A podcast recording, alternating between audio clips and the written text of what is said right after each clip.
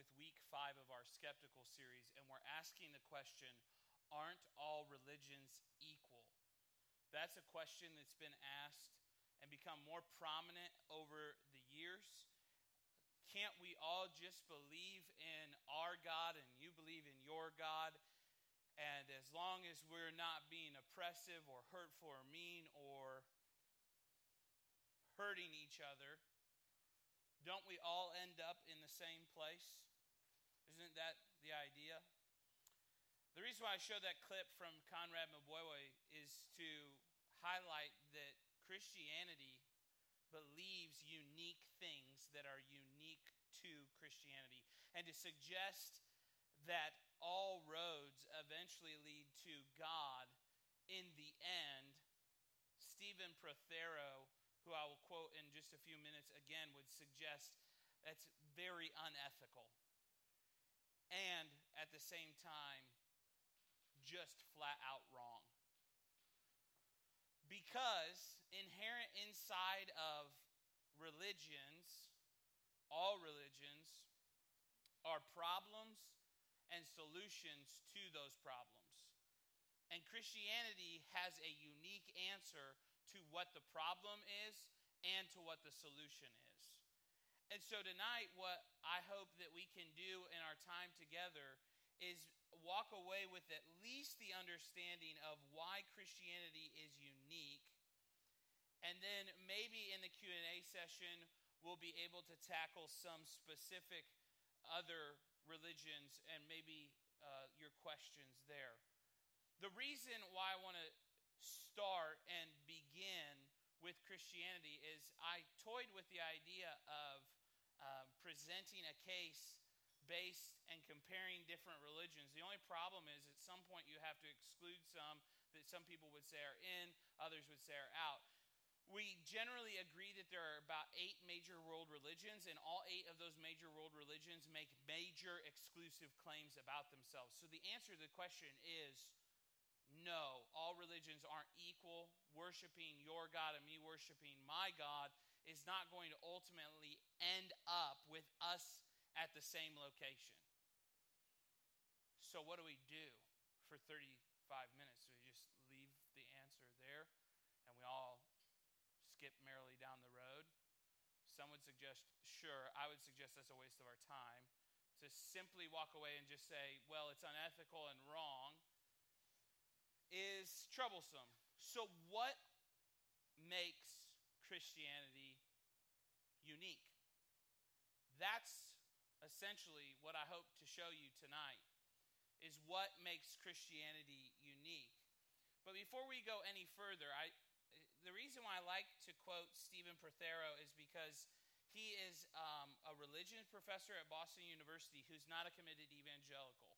So he's not one of my guys, if you would put it that way. He's not somebody that would sway you necessarily to become a Christ follower. And he says the idea of religious tolerance has morphed into the straitjacket of religious agreement. In other words, we have to all respect each other. We all have to respect what each other believes. But in the end, that is frustrating. And you say, why, David, do you think that that's frustrating? Well, it's frustrating because each individual religion makes its own unique claims. And so I want to show you tonight what are, I believe, three major claims that Christianity makes that provide for not only its uniqueness, but its compellingness as being the only true and right religion. I know some of you balk at that language because, you know, one of the things that Christians really like to throw around is this idea that Christianity isn't a religion, it's a relationship. And that's true until you compare it with other religions and you find out that Christianity is, in fact, a religion.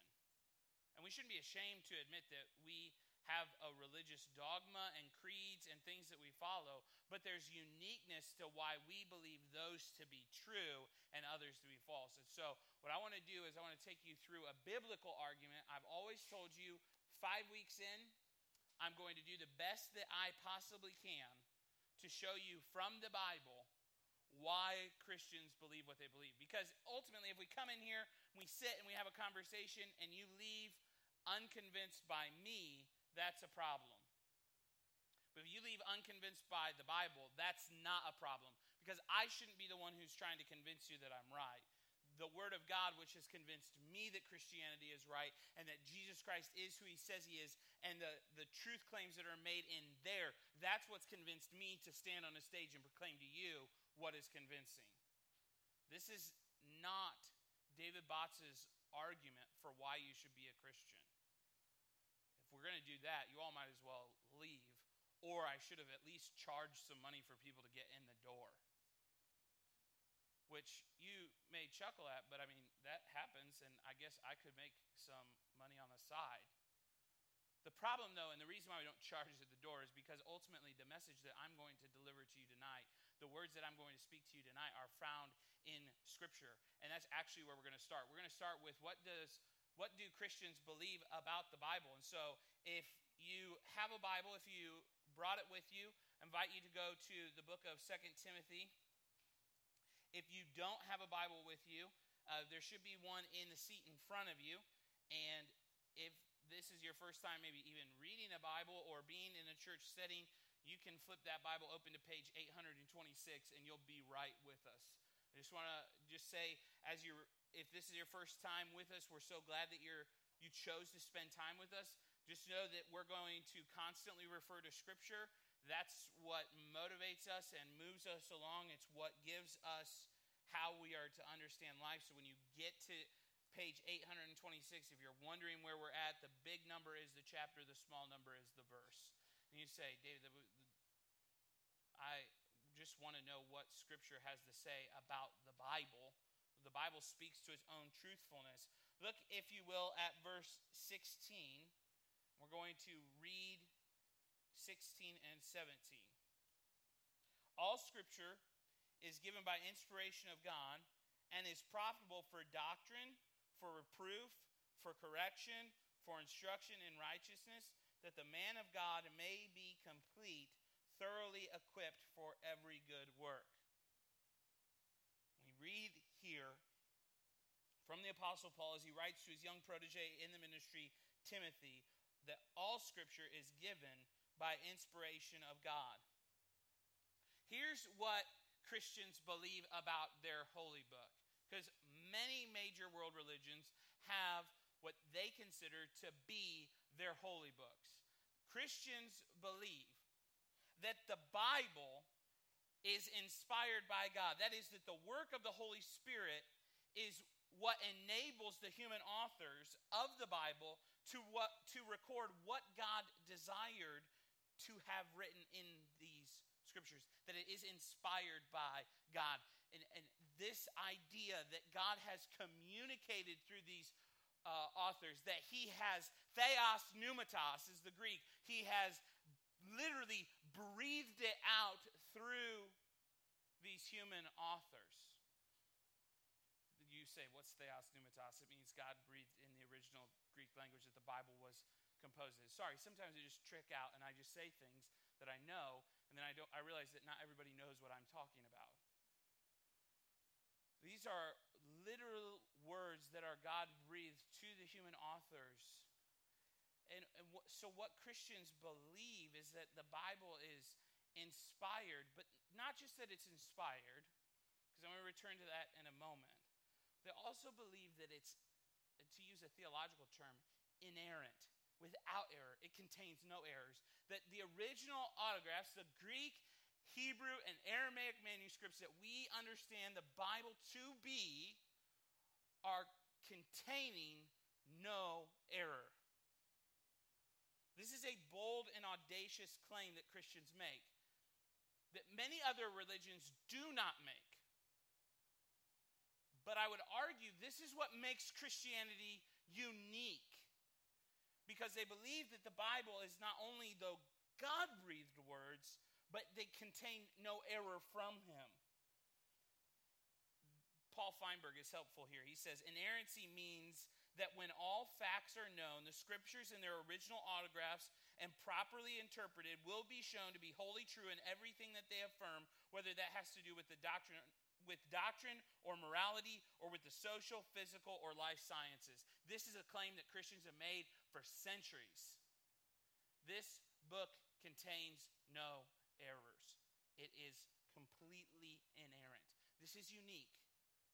Say, how so? Well, we take, for instance, and this is why we have to go back to our question of aren't all religions equal? We can all just equally get there. Let's just do a, a popular, budding, growing religion. You may have heard of it Islam. And their holy book, the Quran, makes startling claims about Jesus that he isn't the Son of God, that he was just a prophet, that he has no divine authority. When we deal with the issue of holy books, immediately the two arguably major world religions of Islam and Christianity immediately crash into each other. One claims Jesus as the divine Son of God, other claims him to be nothing more than a prophet. So they can't lead to the same place because of what they build off of. But also, Christians believe this traditionally about Scripture. Not only is it inspired, not only does it contain no error, but we also believe that it is completely sufficient. Meaning that it is able, as the scriptures say, that it's, verse 16, is profitable for doctrine, reproof, for correction, for instruction in righteousness, that the man of God may be complete, thoroughly equipped for every good work. The Bible argues that the book of Scripture will handle every problem that the Christ follower will face and handles it sufficiently. How to deal with it. You say, that can't be true. The, Bi- the biblical authors have no idea of certain things. And I already know some of the questions, the types of questions that will be asked in the Q&A. The, the Bible doesn't address certain social problems or doesn't deal with an ethical problem that we maybe have. How can you say that the Bible is sufficient for all of those things? Because the principles that are found inside of Scripture make it so applied and deal with that problem. We make an audacious claim about Scripture, and the research is there to back it up. It's interesting. You may have heard of it. The, a few uh, months ago, uh, we've developed the technology to be able to scan a scroll that previously we would not have been able to touch lest it burst into dust. So they found a Levitical scroll that dates centuries upon centuries old. They brought in the modern technology to be able to scan this document, this uh, scroll of Leviticus, and upon the scan of that, discovered that what was in that scroll matched what we currently have in our Hebrew Bibles, letter for letter doesn't get a lot of press play. Because in a world that constantly wants to attack the Bible, when the Bible verifies its truthfulness, it doesn't exactly get the cover of the Wall Street Journal and the New York Times. But make no mistake, the Bible historically has defended itself against all modern and postmodern and pre modern attacks. In fact, it's interesting if you do just a literary study of what's happened with the Bible over the last uh, few centuries. It's the number one best selling book, and it's the number one book that's been tried to be burned and destroyed, and yet it still manages to survive. Which is what theologians often refer to as the doctrine of preservation that God not only has inspired it, and has protected it so that it would contain no error and that it is sufficient to deal with all the problems of humanity. But God, in His providence and in His care for humanity, has managed to keep the Bible from being run out of print. In fact, brought along a man named William Tyndale who would actually print the Bible into English and make it available for the common man. And Tyndale would ultimately lose his life for that exercise. So, what Christians believe about the Bible uniquely is different than what other major world religions claim. In fact, some other major world religions don't have the same level of confidence in their holy books, believing them only to be merely suggestions, guides, or great myths to help us kind of get back. In, in fact, well, we'll get to it in a second. In fact, our Buddhist friends would suggest you don't even need a holy book. The problem is meditation, and the Bible's not going to help with that. Which leads us to our second unique characteristic, and that's the problem of humanity. See, everybody knows that something's wrong. The argument is over why it's wrong and how to fix it.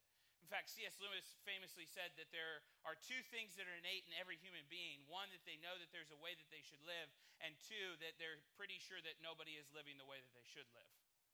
Those two things are innate inside of humanity. Uh, I spent time with you today. You could probably point out to me all the different ways you're positive that somebody isn't living the way that they should. I could have driven with you to church and probably figured out uh, who wasn't. Uh, if you've driven in Springfield, it's a perfect illustration of there are lots of people who don't know how to live the right way. I mean, they just do all kinds of crazy stuff. It's a dangerous world out there. Go to other cities, everybody knows how to drive. You come to Springfield, it's like, hey, what? A car, cool. We've never seen one of these before. But Lewis argues that everybody knows that there is something wrong or there's a way that people are supposed to live, but they also agree that no one is living the way that they should. So, again, we're going to look at the theological argument here, Romans chapter 5. If you would turn over there, if you're keeping along with our Bible from uh, inside the sanctuary here, it's on page 784. Christians offered their answer for the problem of humanity. And here's, again, an answer to the question. I just am trying to compare slightly with other religions as we go along. But um, I had the privilege last week of spending some time with a student. We went to Missouri State to listen to a panel on uh, religious communities. Are they divisive or are they helpful and unifying. It was an interesting panel, had different people from different perspectives, but one of the people that they had flown in for this particular conference at Missouri State was a Buddhist monk. And I've got to be honest with you, up until um, that day, I had never been in the same room with a Buddhist monk. So I felt like I had really accomplished something. And as I'm listening to these problems, they're answering the question of the problem of religion as being so divisive. And I'm not paraphrasing because I don't want to misquote anyone. In fact, if that Buddhist monk were to walk through the door, I would want him to know that I am representing him accurately and truthfully. When dealing with the problem of sin or dealing with the problem of just other people, the Buddhist response, and there's a student sitting in the room that was with me that can verify that this is what was said.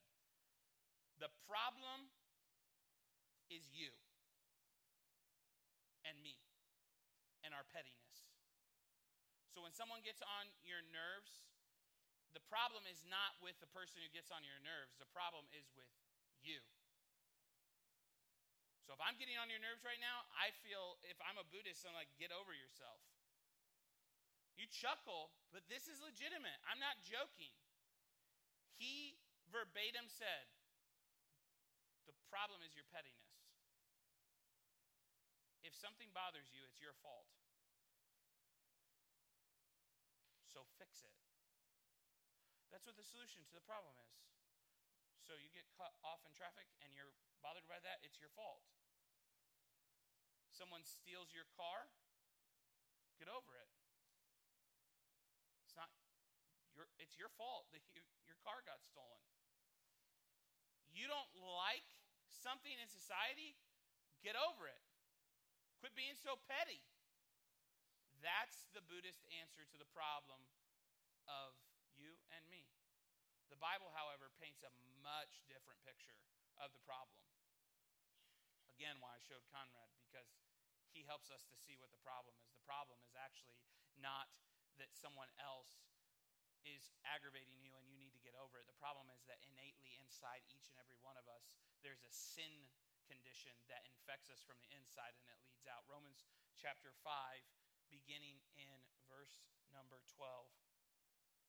The Apostle Paul writes here to um, the Romans and tells them and reminds them of this. Therefore, just as through one man sin entered the world, and death through sin, and thus death spread to all men because all sinned. For until the law, sin was in the world, but sin is not imputed when there is no law. Nevertheless, death reigned from Adam to Moses, even over those who had not sinned, according to the likeness of the transgression of Adam, who is a type of him who was to come. But the free gift is not like the offense. For if by the one man's offense many died, much more the grace of God and the gift by grace of the one man, Jesus Christ, abounded to many. And the gift is not like that which came through the one who sinned, for the judgment which came from one offense resulted in condemnation, but the free gift which came from many offenses resulted in justification. And you may be reading this and saying, David, what is the Apostle Paul saying?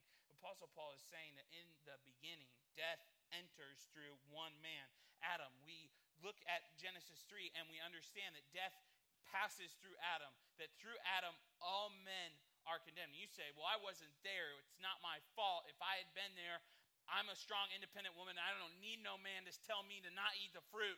I wouldn't have eaten the fruit. And then hillbilly guys would be cursed.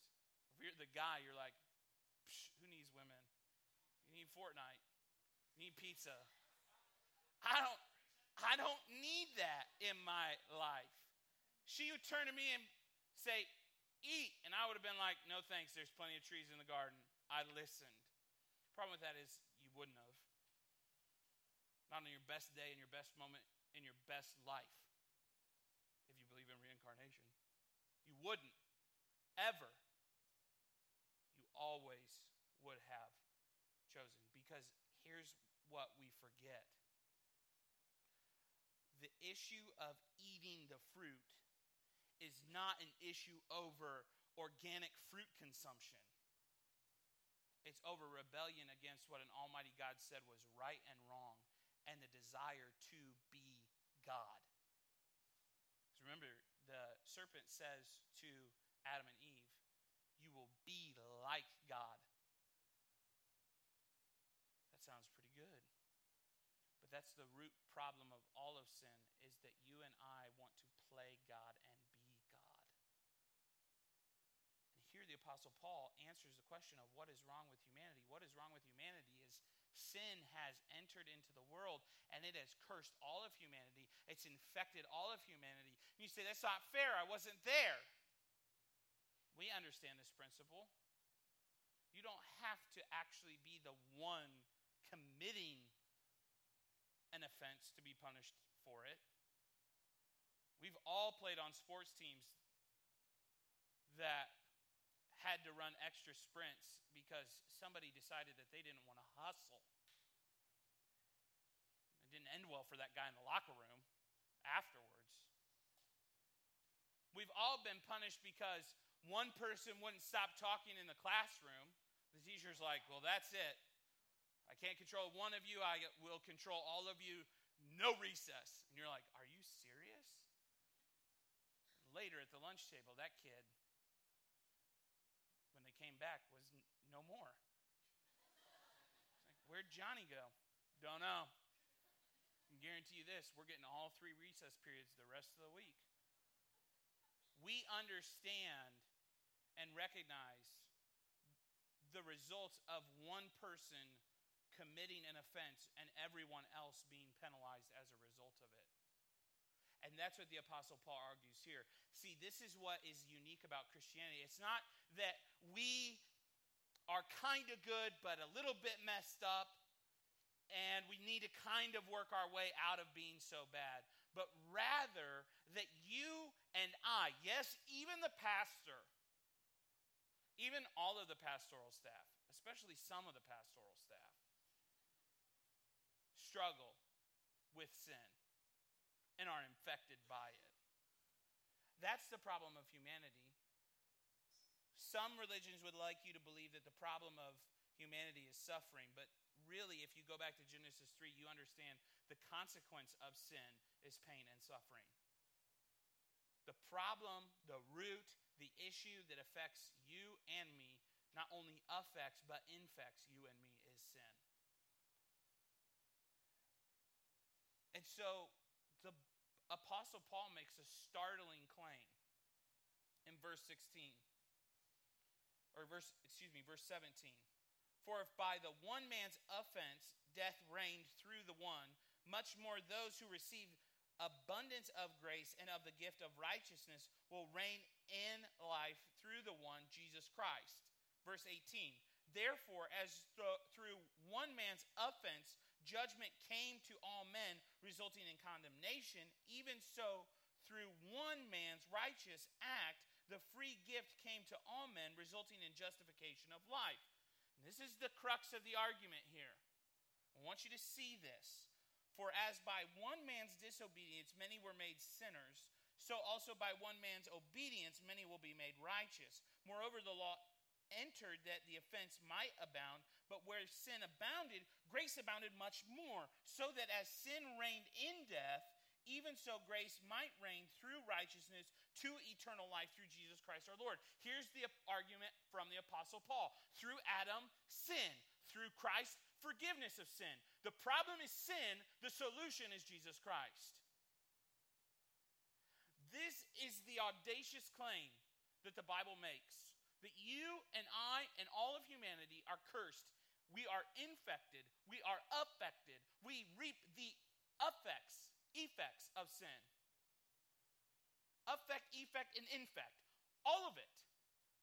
The three key words that we experience as a result of sin.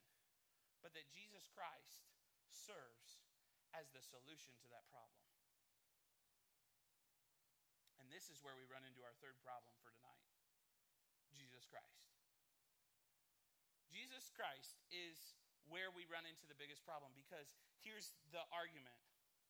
Some religions believe that he was a prophet.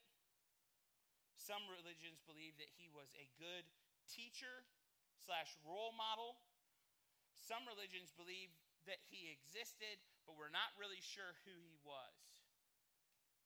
The Bible, however, makes a claim about who Jesus is. so, our last area that we're going to look at is found in the book of Luke. I want to take you to Luke. Luke is one of four gospel writers. He's uh, one of three, Matthew, Mark, and Luke, that uh, together share similar understandings of who Jesus is. And then you have John, who's the fourth eyewitness, who functions differently because of his role and relationship with Jesus Christ. But all four Gospels speak of the person of Jesus Christ. I go to Luke because I think in a group like this, Luke is the witness that we would be most intrigued to understand. Mark's a fast hitter, he moves from point to point to point. John is tight with Jesus, so of course he's going to make him look good. And Matthew, we're not really sure. We're just happy that he wrote a gospel, but I mean, let's be honest if there's anybody in the faith community that we're going to hold up as probably the most credible witness, it's going to be the doctor. It's going to be the doctor. He's the one that we're going to trust. He's a licensed medical professional. So he can speak to these strange phenomenons. So I want to take you to the doctor. I want to see what the good doctor says about Jesus. I want to pull up a chair to Luke and say, okay, doc, we get what the other guys say, but you're the rational thinker. That's what we would say if Luke was in the room, if we're a skeptic. If we're a skeptic, and I, I get it, I want to be clear tonight. I understand why you would be skeptical of Christianity. And so I've taken you to who I believe is would be the most respected in the community of our current day to answer that question. So let's see what Luke tells us about Jesus. I want to begin in Luke chapter 1 tonight. Luke chapter 1, beginning in verse 26. I think it's key and worthwhile to remind you that Luke is the author here, that God is communicating through Luke, but he's also allowing Luke's personality to be at play here. Luke chapter 1, beginning in verse 26. Now, in the sixth month, the angel Gabriel was sent by God to a city of Galilee named Nazareth to a virgin betrothed to a man whose name was Joseph of the house of David. The virgin's name was Mary. And having come in, the angel said to her, Rejoice, highly favored one, the Lord is with you. Blessed are you among women. But when she saw him, she was troubled at his saying and considered what manner of greeting this was.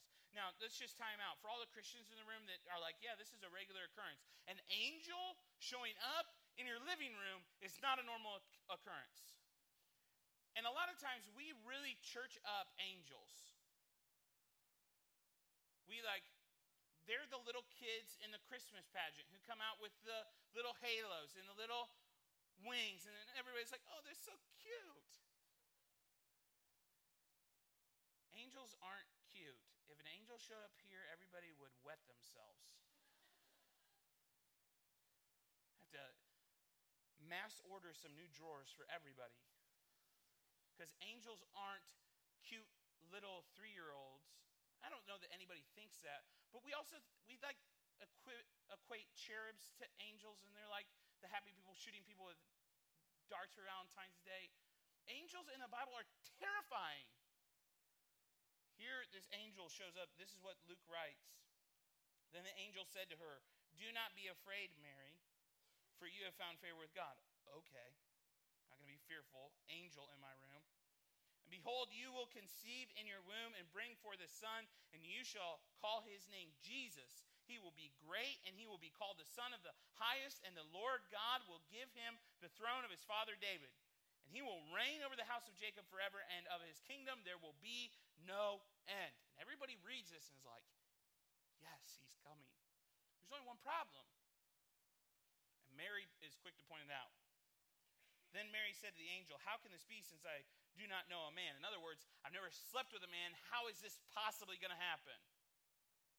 And the angel answered and said to her, The Holy Spirit will come upon you, and the power of the highest will overshadow you. Therefore, also that Holy One who is to be born will be called the Son of God.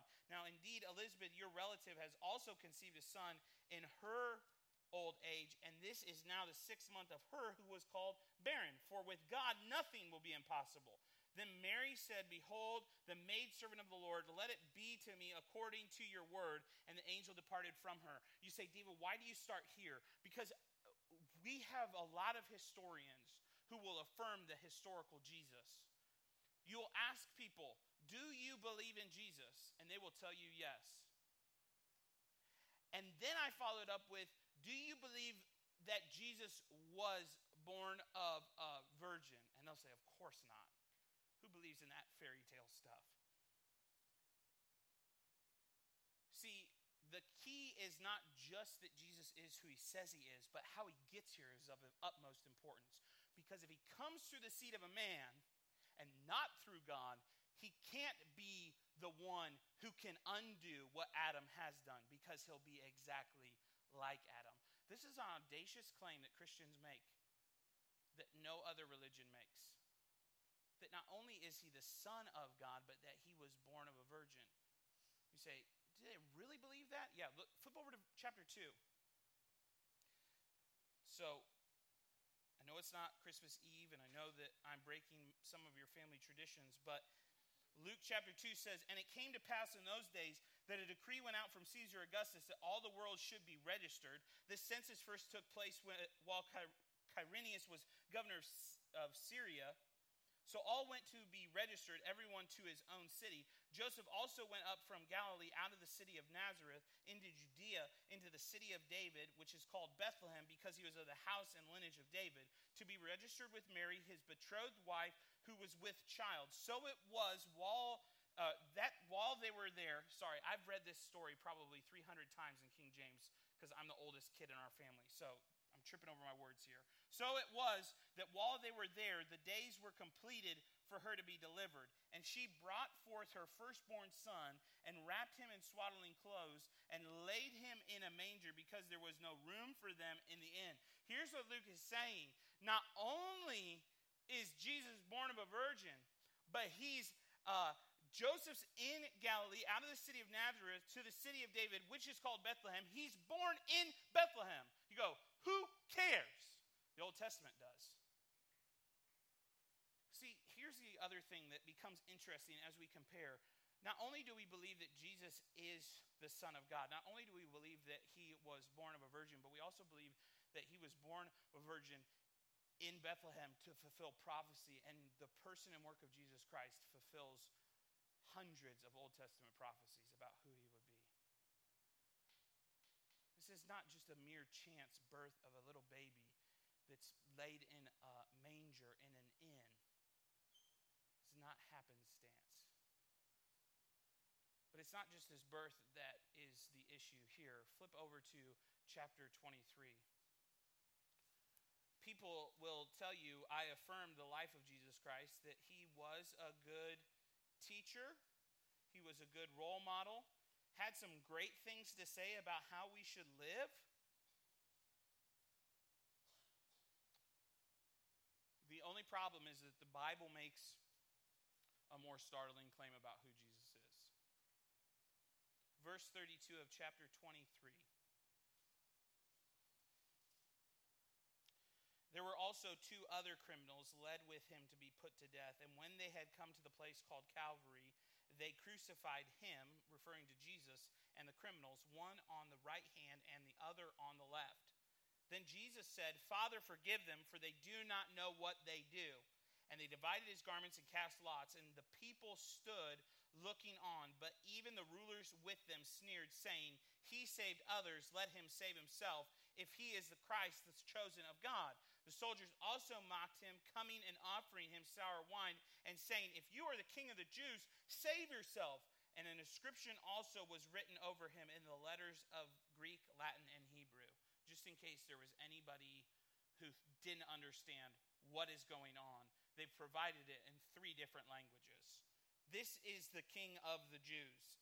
Then one of the criminals who were hanged blasphemed him, saying, If you are the Christ, save yourself and us. But the other answering rebuked him, saying, Do you not even fear God, seeing you are under the same condemnation? And we indeed justly, for we receive the due reward of our deeds. But this man has done nothing wrong. Then he said to Jesus, Lord, remember me when you come into your kingdom. And Jesus said to him, Assuredly, I say to you today, you will be with me in paradise startling claim is made about who Jesus is. He's mocked by the crowds that have come to crucify him. And as he's hanging on the cross, two criminals on either side, one mocks and the other says, Don't you even get it, bro? This guy did nothing wrong. We're receiving what we should receive. What humility and co- uh, cogent thinking taking place in your final hours to say, I'm getting what I deserve. This man does not. And he makes a startling claim in verse 42 Lord, remember me when you come into your kingdom. And Jesus said to him, Assuredly, I say to you today, you will be with me in paradise. So even in his crucifixion moment, Jesus is declaring that someone has come to know him and is saved by him. Now it was about the sixth hour, and there was darkness over all the earth until the ninth hour. Then the sun was darkened, and the veil of the temple was torn in two. And when Jesus had cried out with a loud voice, he said, Father, into your hands I commit my spirit. And having said this, he breathed his last. And so, from saying that a man was saved, that he would re- receive eternal life, Jesus now dies.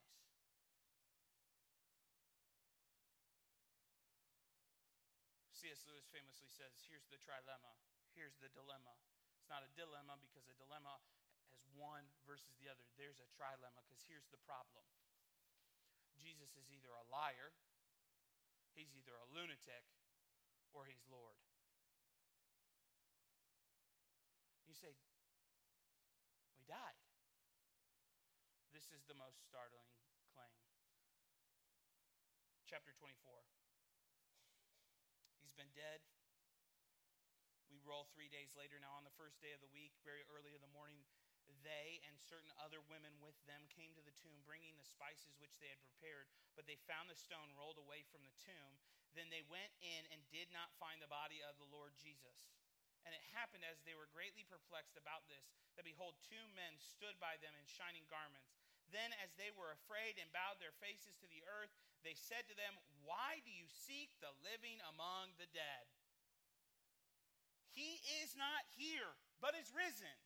Remember how he spoke to you when he was still in Galilee, saying, The Son of Man must be delivered into the hands of sinful men and be crucified, and the third day rise again. And they remembered his words. Oh, yeah. Then they returned from the tomb and told all these things to the eleven and to all the rest. It was Mary Magdalene, Joanna, Mary the mother of James, and the other women with them who told these things to the apostles. And their words seemed to them like idle tales, and they did not believe them. But Peter arose and ran to the tomb, and stooping down, he saw the linen clothes lying by themselves, and he departed, marveling to himself at what had happened. Here's the most startling truth claim that Christians Christians and Christianity makes that not only was Jesus the very Son of God, not only did Jesus claim that to give people eternal life, not only did he die, but that three days later he rose again and he's still living. And this is the most startling truth claim because I can take you today to the tomb of Joseph Smith. I can take you to the tomb of every great Catholic saint that has ever lived.